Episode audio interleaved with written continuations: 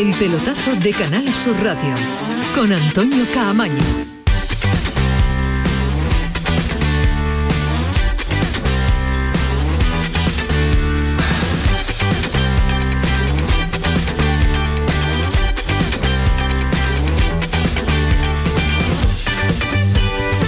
Hola, ¿qué tal? Buenas noches. Sintonía de Canal Sur Radio, sintonía del pelotazo. Hoy sin ese ruido externo que teníamos en el día de ayer en el que disfrutamos en el que estuvimos pues eh, pasándolo bien con eh, grandes atletas, grandes deportistas.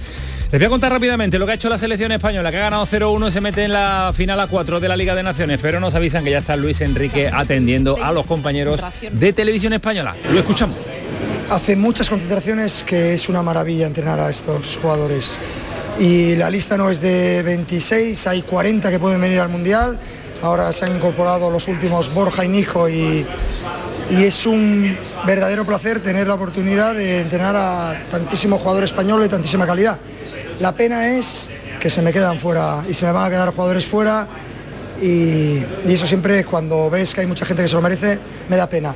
Pero por otra parte hoy lo que nos llevamos es una alegría muy grande, nuestras familias y nuestros eh, hijos, mujeres, padres, eh, amigos disfrutan mucho de estos momentos y va para todos ellos. Nos ha dicho José Gaya hace un momento que van a intentar convencerte de que estés en junio con ellos.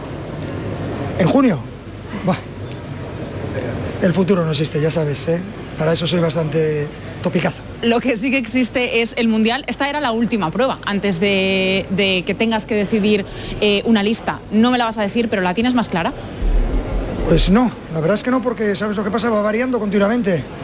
Es evidente que me quedo con las sensaciones de los jugadores porque han tenido que interpretar una serie de indicaciones de lo que tienen que hacer en el terreno y no nos olvidamos de muchos que nos han acompañado que ahora no están, ojalá estén todos, será difícil para mí, pero ese es el trabajo del entrenador, lo acepto. ¿Partidos de hoy son la respuesta que da el grupo, que da la selección a las dudas que se puedan generar muchas veces? Las dudas en el fútbol va siempre en función de los resultados. Yo es que pierdo cero energía en esto. Eh, ya sabemos lo que es el fútbol. Los mismos argumentos sirven para si hoy hubiéramos perdido porque en el 85 nos marca un gol, dirían que vaya desastre, que no sé qué, que no sé qué más. Y, en cambio ahora es totalmente diferente. Esto es normal, en el fútbol es normal, lo aceptamos, yo lo acepto, no me importa, no me interesa. Es que ni lo miro y me centro en las sensaciones que me, dan los jugadores que en este grupo en este grupo y en los que han venido anteriormente siempre han sido buenas. Gracias Luis y enhorabuena. Pues este hombre lo ha vuelto a hacer, eh, llámenlo Flor, llámenlo suerte, llámenlo gran entrenador. Pero lo cierto es que en un mal partido de la selección española, sobre todo en la primera parte, en la segunda ha, conseguido revertir la situación con los cambios, ha ganado 0-1 el gol de Morata y lo que le acabamos de comentar, se clasifica como primero de grupo y va a disputar la final a 4 de la Liga de Naciones. Eh, Croacia, Italia, Países Bajos el próximo verano, el próximo mes de junio. Con una alineación extraña, con una alineación mm, diferente, revolucionaria, porque había muchísimos cambios y rara, que no ha terminado de funcionar, pero eh, los cambios que ha introducido en la segunda parte, los movimientos de los más habituales, de los más titulares, Pedri, Gaby, Busquets, pues ha hecho que en la segunda parte sí haya sido la España que nos tienes acostumbrado y se haya llevado esos tres puntos de Portugal. Un apunte, Borja Iglesias no ha jugado, sí lo hizo, lo hizo ante Suiza, sí tuvo minutos, hoy no. Después vamos a debatir si con esta con este movimiento o con este mm, esa suplencia Borja pues eh, pierde opciones de estar en el eh, Mundial. Lo cierto es que ha estado cariñoso Luis Enrique en algunas imágenes que se han visto dándole un abrazo al delantero del, eh, del Betis. Vamos a estar con Pedro Lázaro Lázaro ahora. Pero antes, Ismael Medina, ¿qué tal? Buenas noches. Hola, ¿qué tal? Muy buen Antonio. ¿Te ha gustado la selección en global? Ahora vamos a analizar fase a fase, cambios, movimientos, pero en global ha ganado, ¿no? Es decir, cuando gana 0-1 te metes en, la Final Four, sí, es que ganar es muy importante. Yo lo, que no le voy a pedir, perdón a Luis Enrique por analizar lo que no me gusta o lo que me gusta, igual que no creo ni en la flor ni en la suerte. Luis Enrique es un gran entrenador que en una etapa complicada de España lo ha llevado a dos Final Four de la Nations League, que sí, que algunos será de cachondeo, pero que es oficial, lo ha, llegado, lo ha llevado a una semifinal de la Eurocopa y a meterse en, en el Mundial. Entonces, un gran entrenador. Hay cosas que me gusta. El resultado con Gaby Pedre y Pedri España me enamora y otra que me gusta menos. Si esto era una final, no pueden jugar jugadores que están varios escalones por detrás de los que están en la suplencia. ¿Te ha gustado entonces? Me ha gustado el resultado. España del 70 adelante sí. En los primeros 70 minutos solo me gustó unísimo. Rodríguez, Alejandro, ¿qué tal? Buenas noches. Buenas noches, Camaño. Feliz. ¿Te feliz. Ha, ¿Te ha, convencido? ¿Te ha gustado? Yo estoy feliz porque España se ha metido en la, en la Final Four de la Nation League porque me parece que... Si tú estás feliz, todos estamos felices. No, todos no tienen por qué, pero yo sí, desde luego. Y, además que me gusta mucho que España haga cosas y que consiga cosas y que Luis Enrique, eh, con, con todo lo eh, las cosas en contra, ¿no? que también tiene muchas veces. Eh, me gusta que le salgan las cosas porque tiene una idea, una idea muy particular y muy, muy propia del fútbol y, le, sale bien. Creo que hoy hay dos claves muy importantes. Una es una y Simón. Míralo, hay que ver el fútbol. Míralo, míralo, Vamos a escucharlo, vamos a escucharlo. Así entra, bueno, eh, el fútbol es así. Si hubiese entrado ese balón estaríamos hablando de otra cosa. Ahora pues bueno, no ha entrado, hemos tenido esa suerte y hemos podido dejar la portería a cero, que era fundamental en este partido. Cuando más se habla de las dudas que hay en la selección, más cosas de este tipo hace este grupo. ¿Cómo os sentís hoy? Bueno, las dudas, iba a decir, te voy a meter en el saco, las tenéis vosotros, las tiene la gente externa que, no conoce el grupo que tenemos, nosotros nos hacemos muy fuertes, sabemos de cara al Mundial que nos viene ahora que tenemos que apoyarnos en nosotros, eh, siempre va a haber críticas, aunque hayamos ganado este partido seguro que va a haber alguna crítica. Entonces, bueno, eh, nosotros sabemos el fútbol que tenemos que hacer, a lo que jugamos, la convicción que tenemos en lo que plantea Luis Enrique y es por ello por lo que hemos ganado este partido. ¿Vosotros confiabais en que hoy salíais de aquí clasificados? por supuesto. Por supuesto, sí que es verdad que también confiábamos en haber ganado a Suiza y no lo conseguimos, pero si venimos este partido pensando en perderlo, pues no nos presentamos y, fuera. No, no, eso confiábamos todo el grupo, sabíamos que iba a ser muy difícil porque a Portugal pocas veces se le marca más de dos goles y, era muy importante trabajar nuestro, nuestra defensa. Pero bueno, al final pues mira, se ha dado el partido que queríamos, dejar la portería a cero y pues con ese gol pues nos ha valido. La celebración ha sido muy eufórica, habéis soltado toda la presión, toda la rabia que supongo que llevabais acumulando unos cuantos días, ¿no? Bueno, eh, no, rabia, es al final esas ganas que tienes tú de ganar el partido, esas ganas que saber que, ese gol te da la victoria, de intentarlo, de proponer, de, llevar el peso del partido y que al final da sus frutos. Al final cuando tú trabajas por algo y, estás peleando por ello e intentas, intentas y al final pues no se consigue, pues eh, es un palo muy duro y sabemos lo que cuesta conseguirlo y por eso cuando hemos marcado el gol pues es la celebración de todo el grupo porque las cosas cuestan. ¿Tenéis claro que el listón tiene que estar alto para lo que viene dentro de muy poquitas semanas? Bueno, sabemos que, bueno, lo que nos viene de cara al Mundial es una prueba bastante complicada. Eh, aspiramos a ganarlo, pero claro, te puede pasar en una fase eliminatoria, pues te puede pasar un, un equipo como Portugal que tácticamente, defensivamente es muy bueno y tienes que intentar pico pala, pico pala, tirar ese muro que, tenían puesto y, al final, pues bueno, conseguir los objetivos que tenemos. Y ya termino. ¿Había hoy un poco más de nervios de lo normal cada vez que sacaban un córner?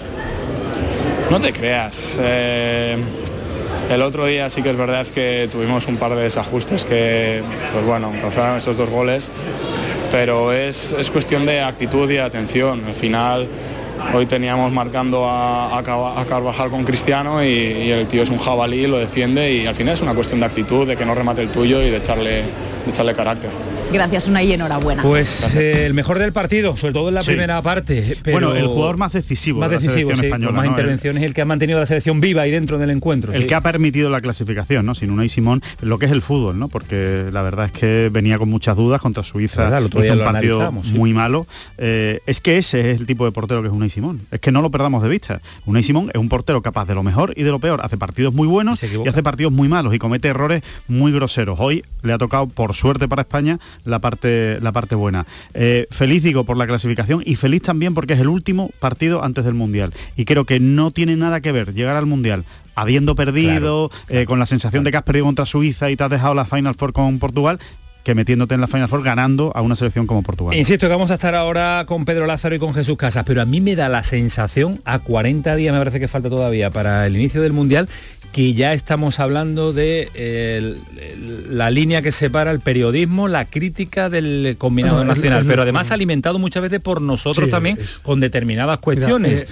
Es un juego ridículo que hay ahora. Ahora se vive en un juego ridículo, en una burbuja en la que eh, o eres de alguien o estás contra alguien. No puedes analizar lo que pasa cada día. Si, perdieron en eh, Suiza ante Suiza para decirlo, pues, analizarlo, eh, a mí, a mí que me encanta mi trabajo, me gusta analizar además el fútbol. Con mi opinión, claro que lo más importante es el resultado. Ahora, además del resultado, me deja cosas positivas y negativas que hago como comunicador. Pero ni hay una guerra contra España. Al revés, los halagos han sido tremendos a todo lo que hace Luis Enrique. Ahora, si se equivoca en cosas, se dice. Yo creo que más halagos a Unai Simón en el día de hoy mm, va a ser imposible que se haga. Y si falla, habrá críticas como toda la vida de es, desgraciadamente, Ismael, Antonio, el periodismo de redes sociales es el periodismo de redes sociales que se practica en muchas ocasiones en España y lo hemos visto en, el, en, las entrevistas después del, partido. Periodismo de redes sociales, te metes en Twitter, la crítica de uno, la crítica de otro, y entonces tú te haces una composición del lugar de que España está en contra de la selección y de Luis Enrique. no, pero, llega a la selección porque Luis Enrique eh, eh, tiene mensajes para el periodismo, una Simón tiene mensajes para el periodismo. Yo no he visto a Luis Enrique lanzar un mensaje contra el periodismo. Que no, el otro día en la rueda de prensa estaba diciendo, vosotros tenéis una alineación, pero soy yo que, que jugáis con ventaja y después cuando, cuando termina el partido. Pero no en contra de su opinión. Pero Alejandro, no es nuevo que la relación Luis Enrique con el periodismo siempre es tirante. Y me da pena que, en esta previa del mundo... No, al revés, al revés. Después lo debatimos. Él, no se reivindica, ¿eh? después lo debatimos, que yo creo que es interesante el análisis también de la previa de lo que va a ser eh, un mundial fuera de fecha, en un mundial que nos va a dejar eh, análisis varios. En el Betis, hoy ha estado en el pueblo de su presidente, allí ha estado Aro, que antes por la mañana en el evento que ha la Asociación de Periodistas eh, Españoles, que nosotros tuvimos la oportunidad de disfrutar en la noche de ayer, pues eh, ha hablado de su liga, de la liga del Betis, hasta dónde puede llegar y dónde más o menos se sitúa. Yo creo que en este momento, deportivamente hablando, sí, presupuestariamente con alguno de los que ha citado también, pero con otros estamos todavía muy, muy lejos, como he dicho anteriormente, pero deportivamente sí estamos en, esa liga del cuarto hacia, hacia, hacia el octavo podemos competir deportivamente con cualquiera y lo estamos demostrando. Del cuarto al octavo, es eh, lo lógico del conjunto verde y blanco. Eh, también otro presidente ha atendido, hoy a los aficionados, ha sido en Cádiz, una forma también de acercarse a los más críticos que tiene ahora el presidente Manolo Vizcaíno. Y el Sevilla Ismael Medina, que prepara su partidazo ante el Atlético de Madrid, con Jordán, Isco y Marcao, a la espera de, pero todas las alarmas con Isco. Mm, llega seguro, ¿no? Bueno, salvo que esté cojo, se haya roto sí o sí, eh, subiendo la escalera de su casa, que hubieran informado, Isco, Isco estará entre algodones cuidándolo y a Jordán. Marcado va por otro camino, Marcado está haciendo la pretemporada y ver cuándo, cuando sucede. Yo, eh, bueno, eh, sé que es muy aburrido, Lopetegui cada partido se va a estar jugando el puesto. Se lo va a jugar ante el Atlético de Madrid, ante el Dormo y ante el Atlético del Bilbao, que eso no ha cambiado. Ahora le llega Artur Malet con ganas de ver a este Sevilla y a Lopetegui con un calendario durísimo. Durísimo el calendario que tiene el Sevilla ahora, bueno, casi todos los equipos, porque va a ser una semana de intercalar Liga Competición Europea, Liga Competición Europea durante el próximo mes y medio que nos queda de competición antes del Mundial. Y en Granada, ojo, porque el eh, amigo de Alejandro Rodríguez Caranca, que fuera de casa no gana absolutamente nada. Otra derrota en el día de ayer cero goles, cero puntos. En fin, que después vamos a intentar conocer y saber detalles con Antonio Callejón y Rafa Lamelas de qué le pasa a este Granada que empezó como un tiro, pero que no termina de funcionar. 11 y 17 el pelotazo, Antonio Carlos Santana al frente, absolutamente de todo, hasta las 12 de la noche el pelotazo. Vámonos, vámonos, vámonos, Antonio, sí. El pelotazo de Canal Sur Radio con Antonio Caamaño.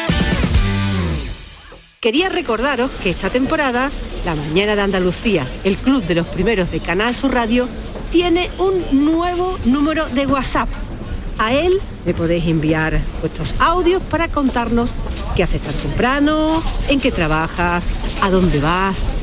Anota 616 161 161. Primerizas, primerizos, os espero. La mañana de Andalucía. El club de los primeros de Canal Sur Radio, con Charo Padilla. De lunes a viernes desde las 5 de la mañana. Más Andalucía, más Canal Sur Radio.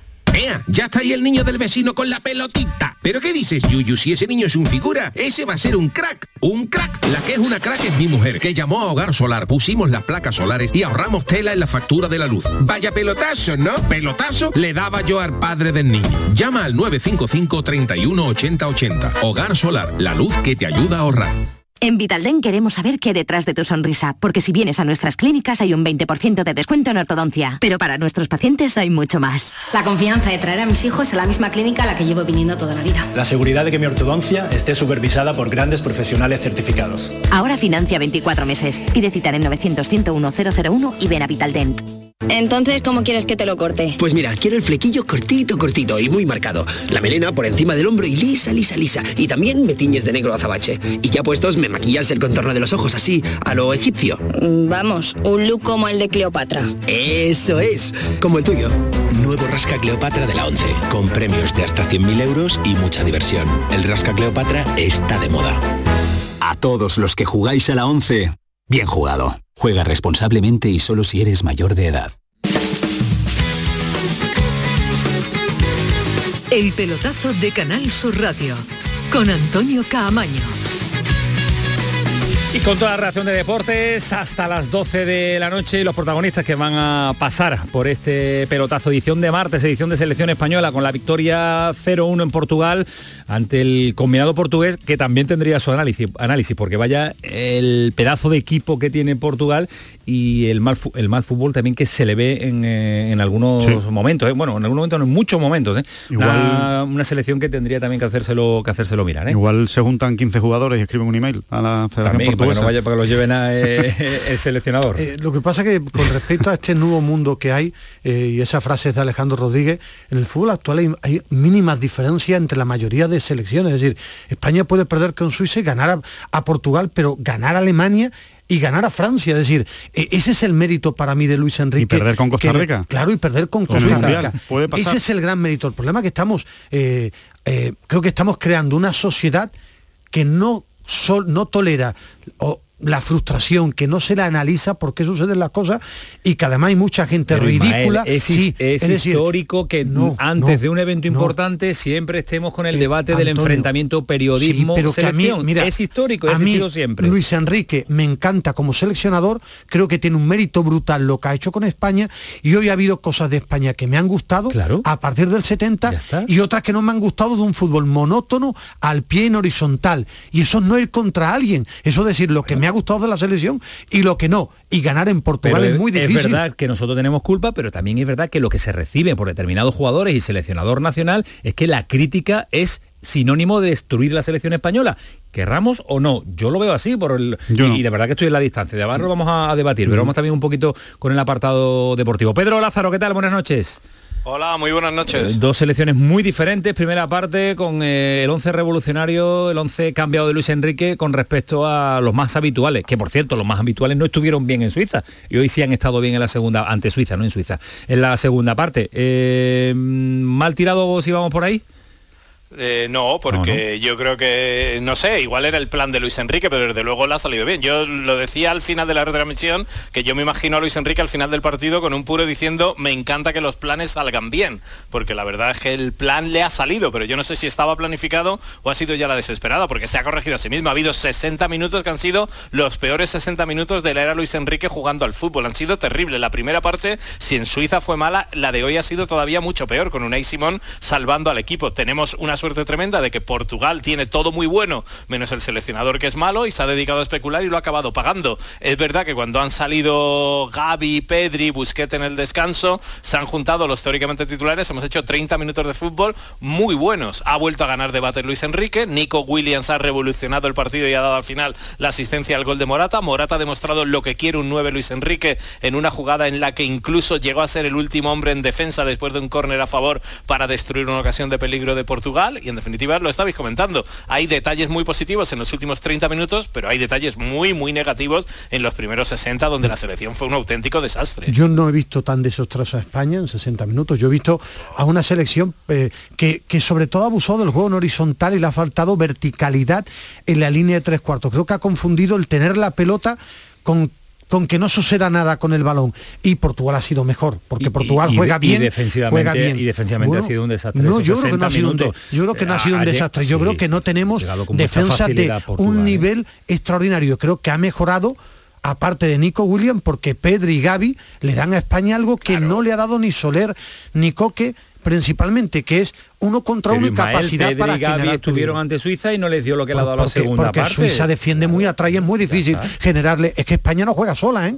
Es, es que España que comete errores no juega contra el Sevilla 3000 de mi barrio. Es, es que Suiza defiende muy bien y yo sí he visto 60 minutos donde le ha faltado verticalidad y 30 minutos donde sí lo ha tenido. Y por cierto, hoy no era una final para Luis Enrique. ¿Por qué? Si hubiera sido una final, hubiera puesto a Pedri, a Gaby y a Busquets de titular. Y eso no pasa nada por decirlo, de un entrenador que me encanta, pero en una final hubieran jugado titulares. Yo creo que Luis Enrique, una de las cosas que lleva a gala desde que es seleccionador es el poner al equipo más fresco que pueda siempre lo hace, siempre lo hace. Él no tiene ningún miedo en rotar. De hecho, yo creo que es de los seleccionadores que más rotan en, el mundo eh, a día de hoy. ¿no? Es verdad que tiene un equipo eh, que se identifica muy claramente, pero cuando hay varios partidos seguidos, él mete muchos cambios. ¿no? no le gusta que jueguen varios partidos seguidos muchos jugadores. Yo creo que él ha apostado por meter a la selección que consideraba que estaba más fresca. Por eso ha hecho tantos cambios en el centro, ha cambiado la defensa. Bueno, es que ha cambiado prácticamente todo el equipo. ¿no? Entonces, eh, que el plan era ese para aguantar y que los últimos 20 minutos salieran los buenos y ganaran el partido? No me lo creo. Yo creo que su plan era estos que están más frescos, estoy convencido de que me van a plantear un partido, van a apretar más a Portugal, van a defender mejor y van a sacar más cosas positivas que los otros. No le ha salido bien, Portugal ha sido mejor que España en ese tramo y después sí es verdad, han salido los buenos y han demostrado por qué son los buenos. También contra una Portugal que ya estaba también más cansada, con una Portugal más trabajada y que seguramente pues ha dejado, mm, ha, cometido errores en defensa, ¿no? Que también nos ha permitido eh, meter ese gol, ¿no? Pero el eh, gol lo cambia todo el gol lo cambia todo, pero si no estaríamos diciendo que hoy Luis Enrique ha cometido auténticas barbaridades. yo no me puedo explicar que en un partido ¿eh? fundamental acabe Rodrigo siendo central es, inexplicable. O sea, después de, tú dejar en la grada otro central, de tener otro central en el banquillo, son cosas como de, improvisación, que creo que es parte de la genialidad de Luis Enrique, probablemente, que es capaz de, manejar ese tipo de, genialidades o de extravagancias que luego pues le dan resultado. Pero, lo pero tenía un central, ¿eh? pero Pedro ¿eh? tenía un central en el banquillo y no lo ha metido. Por eso que no lo ha metido. o sea, que ha sido una decisión, no es que de repente no lo tuviera. Yo creo que la gente que ve el partido arriba yo creo que él lo tiene todo. La gente que ve el partido arriba pensaba que, España. Yo creo que él veía que España no tenía salida de pelota, que cuando presionaban a una y Simón, Guillamón no tenía la primera salida ni Rodri. Y ha puesto a Rodri con buena salida de pelota y a Busquets. A mí eso es algo que como comunicador no me enamora. Ahora, creo que eso es, y eso sí le ha salido bien, porque España ha salido mejor con la pelota como a él le gusta. Esa es la explicación desde la lejanía ha perdido menos balón, y ha tenido una salida más, más buena de pelota. Y después ha tenido dos bandas con desborde que ha sido muy importante, las dos salidas, ¿eh? tanto la de Nico William, que es el que ha brillado más, porque además ha estado más eh, eh, iluminado, ha estado más inspirado que Jeremy Pino. Menos Pino, sí. Sí, pero, pero Jeremy Pino también ha hecho un buen, unos buenos minutos. Ha William más valiente, han más atrevido. Han sido, dos, han sido dos amenazas ¿no? por cada banda. Lo habéis dicho y la distancia es sideral entre Pedri, y Gaby y cualquier otro interior de la selección. Mismo, sí, ahora sí. Pero y, y, en, y, en el, y en Europa, Pedro, es que es de los mejores centros del campo que hay en, España, en Europa ahora mismo. Yo creo que ese trío, Gaby, Pedri, Busquets, ahora mismo sí podemos mirarle a la cara a la mayoría de medios campos del mundo. Para mí, creo que esos tres sí son extraordinarios. Pedro, eh, Borja mm, nos deja la sensación de que lo tiene complicado. ¿eh? El otro día lo, debatíamos, eh, pero hoy necesitando gol, como necesitaba España para obtener los tres puntos, no ha mirado al banquillo y no lo, no lo ha metido incluso defendió en el inicio de la convocatoria Luis Enrique la posibilidad de poder jugar juntos Morata y Borja Iglesias. Es mentira, no van a jugar juntos prácticamente nunca con, dos puntas. Yo no lo descartaría, repito, mmm, Gerard Moreno está muy delicado, mm, no Ansu también. por eso te digo, o sea, que, que queda un mes largo, el día 10-11 de septiembre se va a dar la lista definitiva y Borja Iglesias está ahí. Además ha estado tremendamente cariñoso cuando ha acabado el partido. Ha estado especialmente cariñoso con Borja Iglesias, el, seleccionador. y, habrá, que, habrá que ver, o sea, van a pasar cosas. Estamos en un mes que va a ser muy importante. Yo no creo que ningún futbolista se reserve porque haya un mundial fuera, puede haber lesiones y yo creo que todavía esa posibilidad está abierta. Para mí es la única posibilidad probablemente del fútbol andaluz de estar representado en el mundial de, además de, de Gaby, ¿no? Entonces, habrá que ver. Y ahora se abre un problema del que no habéis hablado. ¿Cuál es? Pero un problema gordo. Porque Luis Enrique tiene que decir su futuro cuando acabe el Mundial. ¿Va a acabar su futuro como parecía hace apenas tres semanas con una final a cuatro en el mes de junio? ¿O va a preferir acabar su carrera en el mes de junio y después ya que busquen seleccionador para el verano. Ese va a ser el debate también que va a existir en pleno mundial. Ojalá se pueda solucionar antes de acudir al mundial, aunque él ha dicho que, y bueno, lo dijo el presidente de la federación que hasta después nada. Bueno, pues habrá que arriesgarse con esa, con esa coyuntura que va a marcar también eh, determinados debates del Mundial. Gracias Pedro, un abrazo fuerte, cuídate mucho. Hasta luego, un abrazo. ¿Sabes la principal duda que me ha dejado también estos dos partidos muy rápidos? saludar a Jesús. Que con un Mundial en plena temporada, poner a tantos jugadores que tienen pocos minutos me levanta muchas dudas. Yo he visto a Gaby, a Pedri, a, a Nico, a, Jeremy Pino, a, otro ritmo con respecto a gente como Sarabia, que me gusta, Ferran Torres, que me gusta, Asensio, gente que es que al final juegan muy pocos minutos, Soler en el Paris Saint Germain. Yo creo que en plena temporada... Eh, eh, los que lo llevan la entienden. los que jueguen, sí, pero Carvajal y Gallá van a jugar en sus equipos. Yo creo, minutos, que llevan eh, minutos. esos jugadores, Asensio, Ferran Torres, Sarabia, Soler, creo que van a jugar pocos minutos para llegar a un mundial donde tienes que llegar con chispa porque no va a haber partidos. Yo creo que ahora mismo, después de la prueba de hoy, o sea, la prueba de hoy, de estos dos partidos contra Suiza y Portugal, me da la sensación de que está más fuera que dentro del mundial eh, Marco Asensio, eh, va a tener que recuperar su sitio en la selección Marco Asensio en el tiempo que queda y con, los minutos que le están dando en el Madrid lo dudo mucho y al que se le está cayendo la camiseta de la selección es a Ferran Torres. Se le está ah. cayendo la camiseta de la selección a Ferran Torres, con su con su rendimiento. A mí eh, no lo veo, no lo veo y, además mm, me da la sensación de que no está centrado, me da la sensación de que no tiene confianza, no, no, no es el Ferran Torres que todos conocemos, no está agresivo, no está incisivo, no lo intenta, está, está demasiado, es como si hubiera perdido confianza con la llegada de Lewandowski, con la llegada de Rapiña, como si él eh, se haya quedado en un segundo plano y, no acepte ese segundo plano, ¿no? Se ha hecho pequeñito Ferran Torres. Era, era, jugador importantísimo, ¿eh? bueno, y era goleador de la selección española y se ha venido abajo. Él y Sarabia tienen una gran virtud, que tienen gol los dos. Jesús Casas, ¿qué tal? Buenas noches.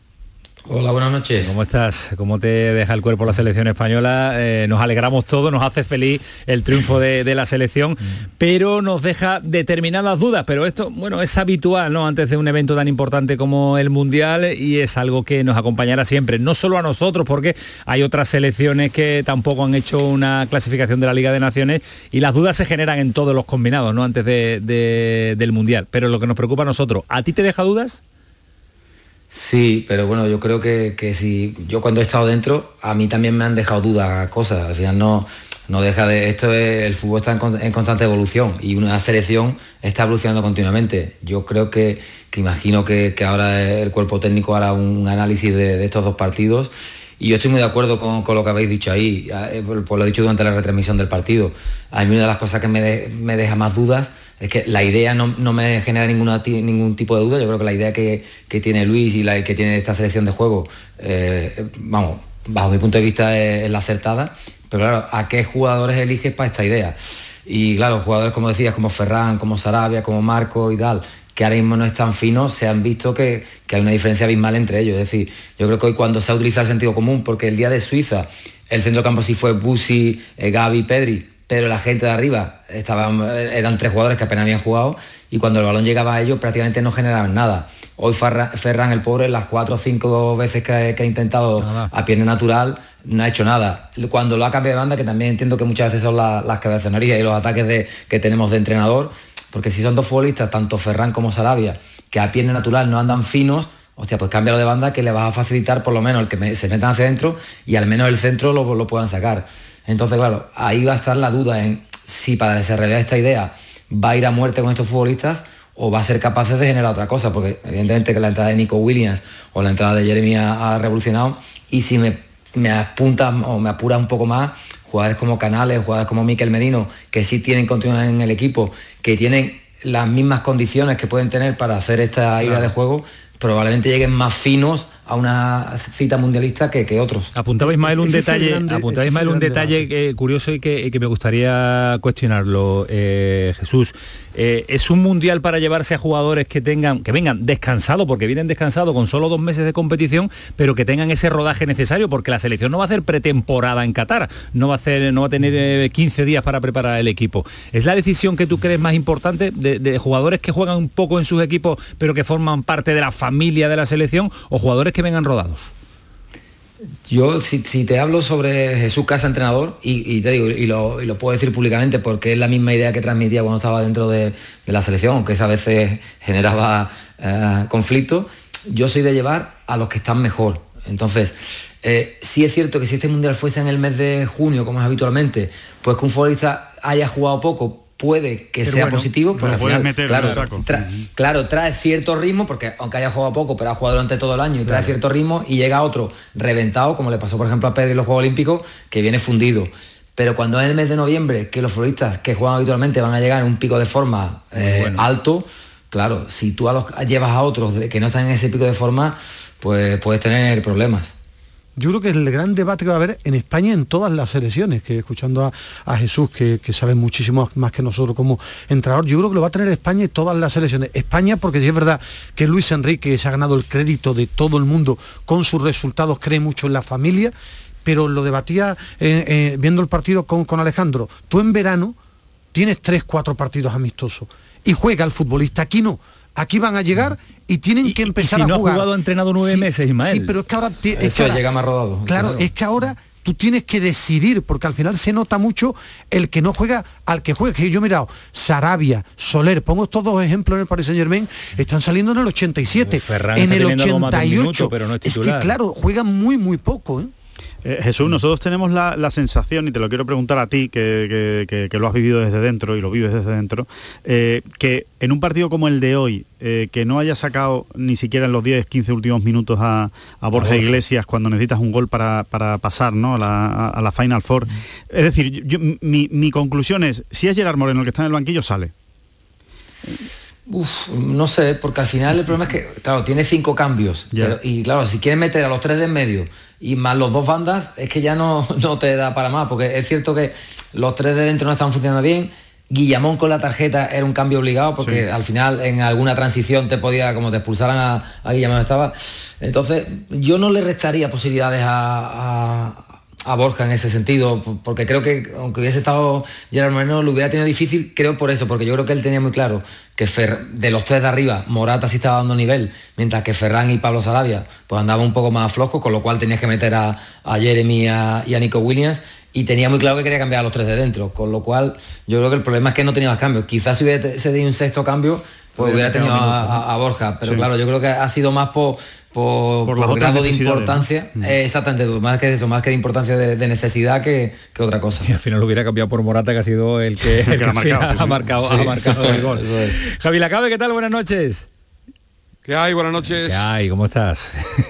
Muy bien, muy bien. ¿Qué te, qué te parece la selección española? Mójate, ¿eh? no, no, no, empiece, tipo Camaño a torear, ¿no? Javi, te quiero a tope, ¿eh? Hombre, yo creo que eh, lo comentamos el domingo por la noche y yo creo que se ha cumplido una vez más. España da un nivel contra los equipos muy, muy elevado. Además lo comentaba hoy también en la programación local con Jesús Casa, precisamente, que da un nivel, eh, se le da mucho mejor, reacciona mucho mejor, responde mucho mejor contra, contra grandes equipos que contra equipos que se le encierran atrás. Y yo creo que, no sé si lo habéis comentado porque me he incorporado un poco tarde, pero al principio, eh, pero lo que sí me ha dado la sensación es que Luis Enrique le ha ganado la partida a Santos completamente. Sí, lo de Santos eh, es para hacérselo mirar también, con la mm. selección que tiene, madre mía. pero yo más que, pero más que criticar a Santos me gustaría destacar en este caso eh, lo que ha hecho Luis Enrique, porque igual que en la primera parte yo me estaba desesperando con el centro del campo, con Coque y Carlos Soler, ha acertado completamente sacando entre comillas a los jugones cuando el otro equipo estaba cascado y el dominio ha sido de España absoluto en toda la segunda parte. Sea, yo creo que en los últimos minutos eh, se estaba mereciendo que llegara ese gol España y ha llegado, con lo cual yo creo que eh, hay que destacar también lo positivo de lo que ha hecho el, combinado español y no solo lo negativo de lo que ha hecho Castro Santos, o Santos, perdón, Fernando. Castro Santos de cuántos años creo. Eso te delata de la edad, ¿eh? A ver. Sí, sí, ya no, ya, ya nos vamos haciendo mayores. Castro Santos. Jesús, que sé que has hecho hoy, no sé, triplete, ¿no? Porque he estado con, con, con Javi Lacabe, ha estado haciendo el partido y ahora con nosotros. Y no, y no, ha hecho cuatriplete porque todavía está todavía pretemporada para el padre. Si hubiera hecho cuatriplete. igual, igual lo quiere cremade, ¿eh? ¿eh? Ahora se queda con cremade. Déjame solo una curiosidad con, con Jesús. Quiero saber su, opinión, ¿qué sabe? Mm, mm, somos muy exagerados. Una pregunta muy, de fútbol. no, que yo soy muy, muy bruto. Venga, venga, venga, tú que lo has tenido, ¿piensas que Gaby y Pedri cuando están ya al nivel y pueden mirar a la cara a cualquier centrocampista de las mejores selecciones del mundo?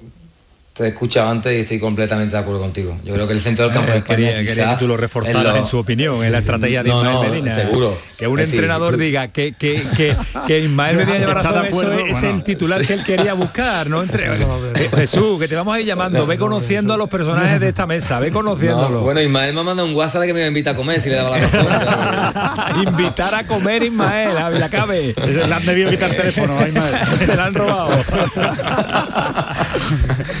No, pues digo, estoy muy de acuerdo con él. Yo creo que a día de hoy no hay un centro del campo mejor que el de España. Los habrá iguales, evidentemente, el de Portugal, pues, por ejemplo, con Bruno Fernando, con Bernardo Silva y tal. Lo que pasa es que la idea no le acompaña en este caso a Portugal, pero estoy, tengo claro que mejor que ese centro del campo no, no hay ahora mismo en, el mundo.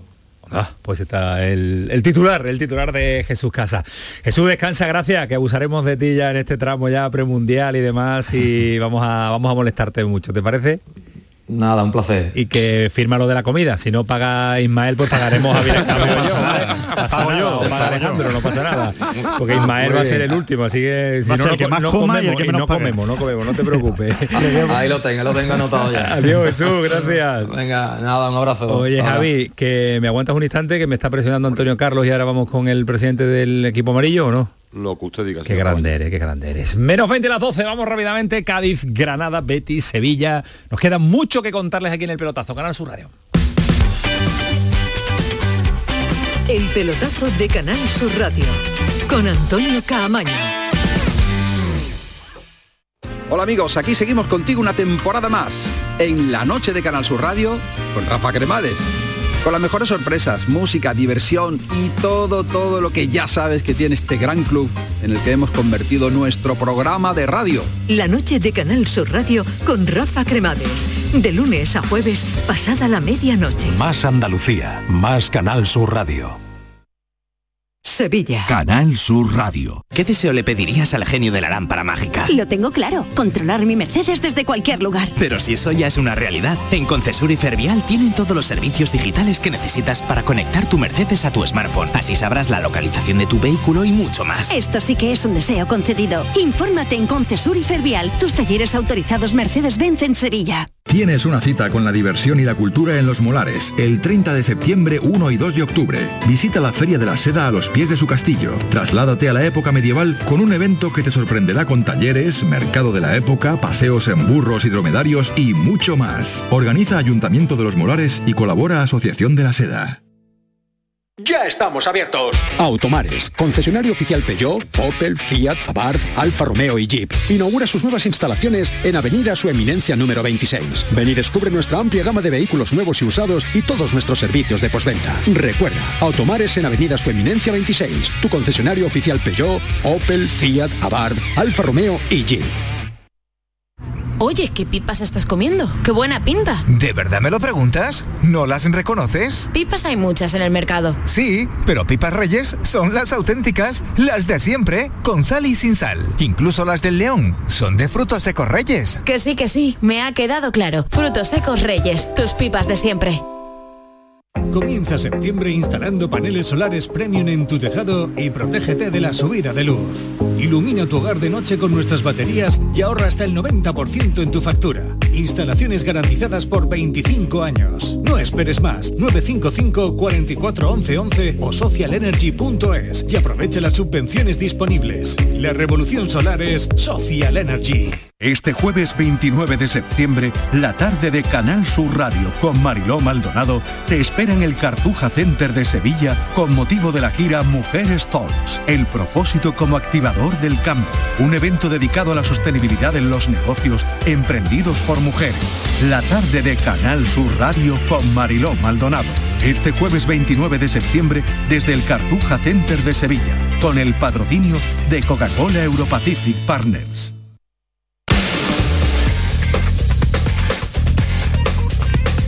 El pelotazo de Canal Sur Radio con Antonio Caamaño. Y con Javi Lacabe, que lo tenemos ahí preparado para contarnos cómo ha visto hoy el presidente del equipo amarillo y con qué se queda, con qué declaraciones o si lo ha visto nervioso. Yo creo que poner nervioso a Manolo Vizcaíno pocas veces en esta trayectoria desde que está presidente del Cádiz y también en su previa también como eh, miembro del Consejo de Administración del Sevilla. Eh, Javi, eh, porque ha sido webinar, es una especie de preguntas a través de, la web, ¿no? también con periodistas para, para, para que le pueda preguntar todo mundo de todo, ¿no? Eh, sí, la, idea era esa misma, precisamente, que se abordaran todos los temas y lo de poner nervioso está claro que a Vizcaíno ya no le pone nervioso absolutamente nada, ahora que estamos con Luis Enrique, yo creo que ni Luis Enrique, porque ni siquiera nervioso, nervioso al presidente del Cádiz. Y la verdad que ha abordado absolutamente todos los temas, porque el rumor que había en la afición es, porque ya está bastante calentita, lo venimos diciendo muchos meses la gente, la, aquella rueda de prensa no dejó satisfecho a casi nadie, todo el mundo decía que le iban a filtrar las preguntas, que no se iban a tratar temas importantes. Y es verdad que al final en muchos asuntos, pues al final no se, no se ha mojado, ya que me lo decía Ismael a mí, pues yo creo que en muchos temas Vizcaíno los, elude, los torea totalmente, pero sí que es verdad que hay uno fundamental para mi gusto, recordemos que hace dos semanas creo que fue, eh, Quique Pina quedaba completamente exculpado de la operación Libero y recordemos que ese fue el argumento que utilizó en su momento eh, Manuel Vizcaíno para dejar fuera del Consejo de Administración a, su otro socio, Quique Pina, con lo cual hoy se le ha preguntado por eso y creo que tenemos por ahí el sonido, no solo no lo ha esquivado, sino que ha dejado, para mi gusto, un titular bastante grande. Vamos a escucharlo. No existe posibilidad ninguna de reconciliación eh, personal, pero yo siempre estoy abierto a lo que sea mejor para el Cádiz y lo he hecho siempre, lo hice cuando firmé el pacto de socio en 2016 y yo siempre algo que sea bueno para el Cádiz, tendré la mano tendida.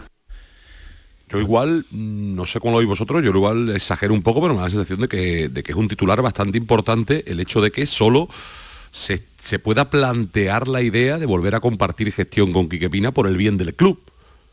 Lo que, le faltaba al Cádiz era la vuelta de, Quique Pina a ese consejo de, administración.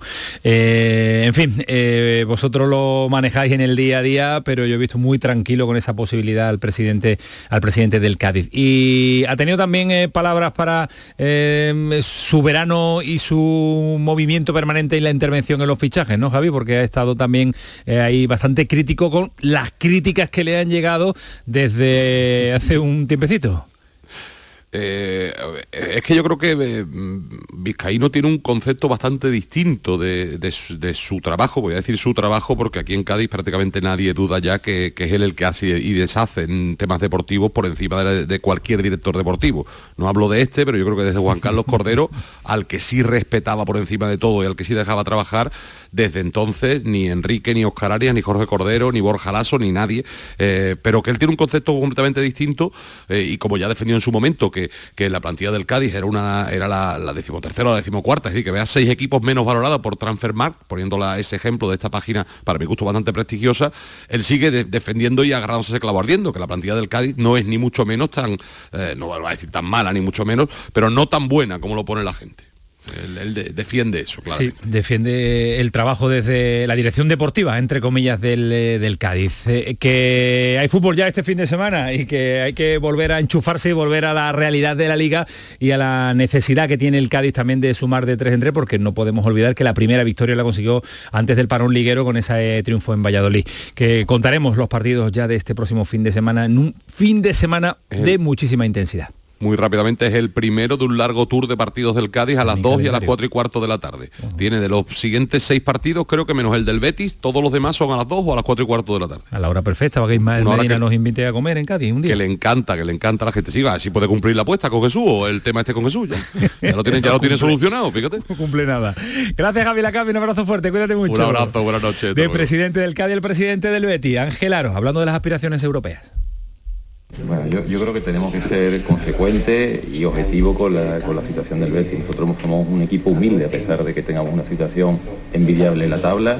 Tenemos el presupuesto número 8, tenemos una afición que probablemente estaría eh, encantada y, hace todo lo posible porque seamos de los mejores equipos de, España, pero nuestro nivel tiene que ser ir compitiendo por estar en Europa.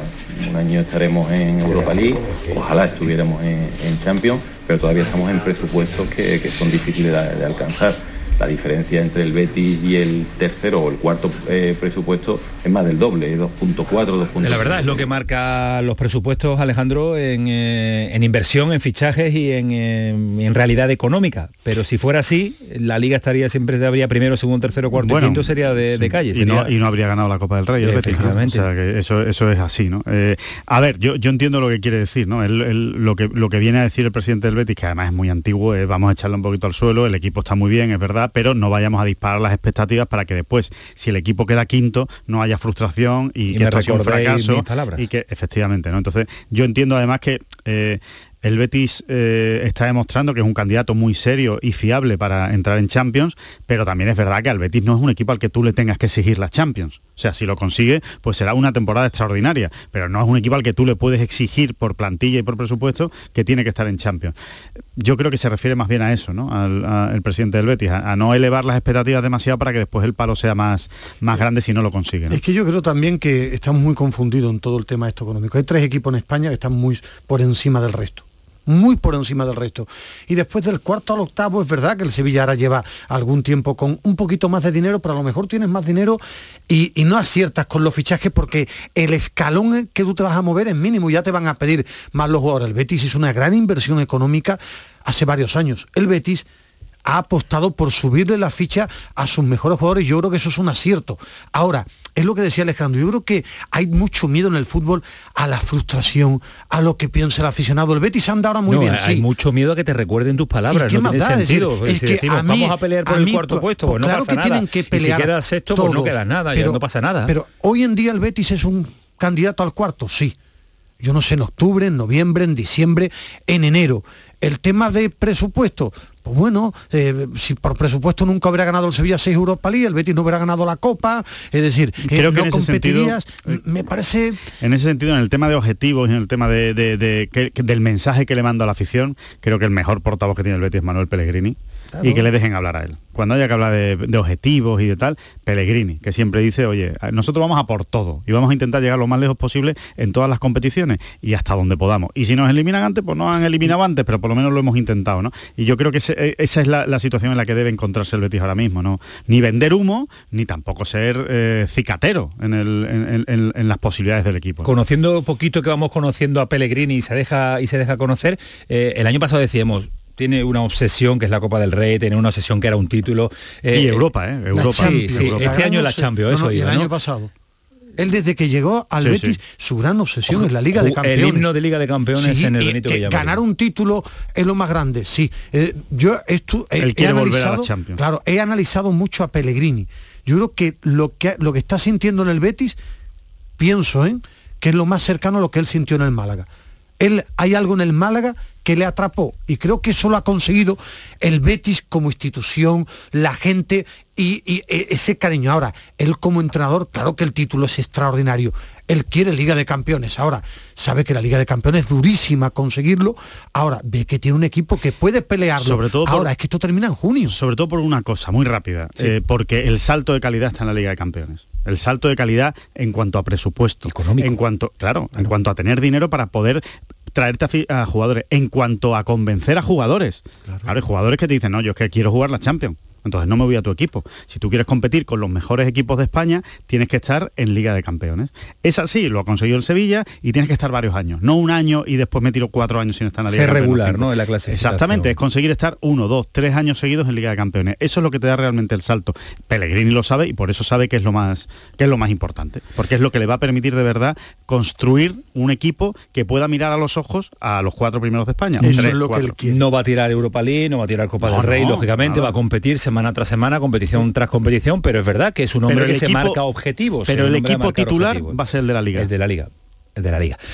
Una liga que va a tener eh, también eh, este fin de semana un auténtico partidazo que es el Sevilla Atlético de Madrid y que lo contamos al principio Ismael. Isco está reservado porque que le digan los médicos que, tiene una pierna menos, que, que no puede ni andar, Isco es clave para el Sevilla. Ahora, con muchas ganas de ver eh, este momento de temporada, durísimo digo por calendario, tú decías, todo durísimo, no, no es lo mismo enfrentarte al Elche, al Copenhague y, a un equipo de la zona baja que Atlético de Madrid, Dortmund y Atlético de Bilbao. Ahora, para ver cómo se mide este, este Sevilla que quiere construirlo Petegui, también hay que mirarlo contra equipos que lo debe mirar a los ojos. Vamos a verlo. Vamos a ver también eh, cómo mira a los ojos eh, Caranca últimamente porque no le termina de. no nos termina de convencer. Eh, Antonio Callejón, ¿qué tal? Buenas noches. Hola Antonio, compañero, ¿qué tal? Muy buenas. convence el asunto muy cortito. Voy a saludar también a Rafa Lamea. Pues espérate, espérate, le voy a saludar. Rafa, ¿qué tal? Muy buenas. ¿Qué tal? Buenas noches. He abierto los micrófonos ya con la conexión nazarí para analizar este inicio de temporada del Granada que nos tenía enamorado, eufóricos en las dos primeras jornadas, pero que vamos desinflando poquito a poco, Galletti. Sí, la verdad es que eh, no terminamos de conocer la, propuesta de Caranca con este Granada Club de Fútbol. Creo que depende muchísimo de la calidad individual de los jugadores, que en ocasiones, como en el partido en Los Cármenes último, pues apareció. Ayer quizá no tanto. Ayer el Granada, verdad que fue muy sometido a nivel de posesión con, un, Las Palmas, que creo que es un equipo que es candidato a todo, pero el Granada recurrió mucho al juego directo. Yo sigo sin terminar de ver, salvo momentos muy puntuales, a Callejón como nueve, sobre todo si vas a jugar con juego directo. Eh, ahí necesitarías a un tío más, tanque como, como Jorge Molina para bajar balones, pero en cualquier caso, el, equipo es cierto que no bajó los brazos después de los goles de Las Palmas, como decía el míster, pero, pero le queda todavía mucho trabajo por delante. Eh, mm, Rafa, no quiero hablar de dudas. Mm, ¿Dudillas? No, no, dudas, dudas. Dudas, vale, vale, de la ley. tú estás ahí, tú estás ahí, yo te lo pregunto. Digo, mejor desde aquí nos llega, a lo mejor no parece excesivo el término dudas. Pero bueno, si tú lo confirmas, pues eh, mm, ratificado queda. Dudas en torno a Granca, ¿no? Sí, eh, no me quieren imaginar el escenario de un descalabro el domingo con el Huesca en Los Cármenes, ¿no? Que al final es un poquito lo que está salvando la papeleta en este arranque de liga, ¿no? Eh, lo comentaba bien, había sido un, arranque de caballo y parada de burro, ¿no? Sobre todo fuera de casa donde el equipo ni, ni, siquiera es capaz de marcar un gol, ¿no? Empezó muy bien en Ibiza, pero fue una raya en el agua y lo demás fuera de casa han sido imágenes eh, cada vez a peor, ¿no? Lo de Ibar fue terrorífico, lo de Las Palmas, como decía Antonio, al menos pues no acabó con una goleada escandalosa, pero, pero sí hubo muchos síntomas de flaqueza, ¿no? Falta mucha compostura como equipo, yo no lo puedo definir al Granada, no sé si carne o pescado todavía, es que tengo muchas dudas al respecto, porque sobre todo veo que hay pegada, que sí, que hay algunos jugadores que, evidentemente te pueden resolver un partido en cualquier momento. Se acusó mucho la baja de Uzuri, su máximo goleador, pero sobre todo falta esencia, ¿no? Falta competitividad, ¿no? Cuando el equipo encaja, no encuentra soluciones. Y cuando habla eh, Caranca de paciencia, tranquilidad, estamos en el inicio. Es que estamos viendo que aquí no hay respiro. El Málaga no funciona fuera el entrenador. El Lopetegui no funciona, está permanentemente eh, criticado. Es que la tranquilidad que pide Caranca yo no sé si se la van a ofrecer, Callejón. Bueno, es verdad que han pasado pocas jornadas, que la segunda división es larguísima, que hay muchas rachas. El problema es que yo creo que es un momento para ver a qué quiere jugar o a qué quiere competir este Granada Club de Fútbol, que está hecho para mm, quedar entre los dos primeros, que a nivel de presupuesto está eh, muy por encima del, segundo, pero eh, es que lo que decía Rafa es que de momento la identidad de, Caranca, que bueno, que en las eh, jornadas finales de la temporada pasada en primera división pudimos ver ciertas cosas, esta temporada con muchos hombres nuevos, es cierto, no termina de, verse sobre el campo y, las dudas están y los nervios aparecen, claro. Y la tranquilidad, eh, Rafa, no va a asistir, lógicamente. Sí, sobre todo porque el mes de octubre viene con jornada en tres semanas encima, que es de estas que te acaba destrozando, ¿no? Porque encima el equipo tiene bajas por lesión, está habiendo muchas, muchos problemas con, la, con, las percances musculares, ¿no? Que, que, no es tan habitual, ¿no? Siempre cae alguno o dos, pero están siendo demasiados. Encima se han concentrado en una posición clave para Caranca, que es la media punta. Él mm, constituía mucho su sistema en torno, en torno a la figura de Oscar Melendo y tenía Alberto Soro como alternativa. Se, han caído los dos del cartel por lesión, eh, lo ha intentado arreglar con Perea en casa. Eh, ayer, bueno, pues con un cambio de sistema 4-3-3 intentaba que Rochina fuera ese enlace con el ataque, pero tampoco porque mencionaba Antonio la figura de José Callejón. José Callejón puede jugar de falso 9 siempre y cuando a su alrededor la gente se mueva, ¿no? Porque, porque él, es un jugador que, sobre todo de pase, ¿no? De, de asociación ¿no? y de disparo y ayer sin Uzuni pues echó mucho de menos ese desmarque de ruptura ¿no? que, intentara pues quebrar la, defensa de Las Palmas. ¿no? A mí me dejó preocupar la imagen del equipo, entiendo, entiendo que se va a reflexionar al respecto, que se va a trabajar y que con la recuperación de Uzuni y de Ricard Sánchez, que por cierto han jugado los dos esta noche con, con sus selecciones, pues, pues, esperemos ver otra, otra cara mejor del Granada. Esperemos, porque el Granada que, habíamos conformado era para estar en otra situación. Yo creo que, en segunda edición tiene talento individual para ganar partidos, eh, lo decía ahora Rafa y también Antonio, yo creo que le falta mala leche competitiva. Cuando hablo de mala leche competitiva, en segunda tienes que ser un equipo fuerte, rocoso y que sepa agarrarse a los momentos de sufrimiento en los partidos. Tiene veteranos que saben lo que es la competición. ¿eh? Pero eso, eso lo tiene que conseguir como bloque para caminar en la segunda división. Solo con talento y calidad no subes a primera. No, no, no. La segunda, la segunda tiene que aumentar en cuanto a detalles y características de, la plantilla. Esperemos que sea Caranca capaz de darle un giro al asunto y dejar mejores sensaciones que nos está ofreciendo hasta el momento este Granada en segunda división. Gracias, Cayeti, cuídate mucho. Un abrazo a todos. Hasta luego, Rafa, un abrazo. Un abrazo. Minuto y medio para las 12 de la noche. El viernes tiene que dar la, la lista de convocadas. Bueno, no tiene muchos problemas. ¿eh? No tiene los problemas de Luis Enrique, que dice que tiene 40, 40, para elegir. él, no tiene tanto para, para elegir. Pero vale, tiene que, ser, tiene que estar preocupado el hombre. ¿eh? ¿Qué hago? ¿Qué convoco? ¿Las llamo y me dejan con el retratado? A ellas no, ¿no? A ellas no la va, a convocar porque ha pedido que no la convoquen. No, digo, ha dicho que, bueno, después regularon un poquito. Pero que no la, ha pedido que no la convoquen. No que renuncian a la selección, pero que no la convoque porque emocionalmente no están bien. España viene de ser campeona sub-20, ¿no? Sí. Con llevar a la base tienes para, para seguir. Por cierto, eh, no hemos comentado, la Final Four se juega en junio, cuando termine la liga, en la Final Four sí, hemos comentado la presentación del programa. Italia y Holanda. Me niego a decir Países Bajos. Holanda de toda la Holanda de toda la vida, la naranja mecánica Holanda de, Bangal, ese magnífico. Han jugado, en Sevilla, eh, Paraguay y Marruecos. Un partido extraordinario, 0-0. Ha estado allí eh, Paco Mayo y ha salido Bono, Munir, enfilado, sin querer hablar. nada, nada, nada, de nada. Bueno, pero ha jugado en Siria y ha jugado Bono. Sí en el Benito Villamarín. 0-0. 0-0, un partidazo. Vaya. Tácticamente ha sido muy bueno. Sí, mañana nos hace el análisis junto con Jesús, los entrenadores, junto con Jesús Casa, Ismael Medina. Adiós Medina, está a dormir ya. Adiós, Alejandro, un abrazo fuerte, cuídate mucho. Fue el pelotazo, sigue siendo Canal Sur Radio. Sigan con nosotros. Gracias, Dios.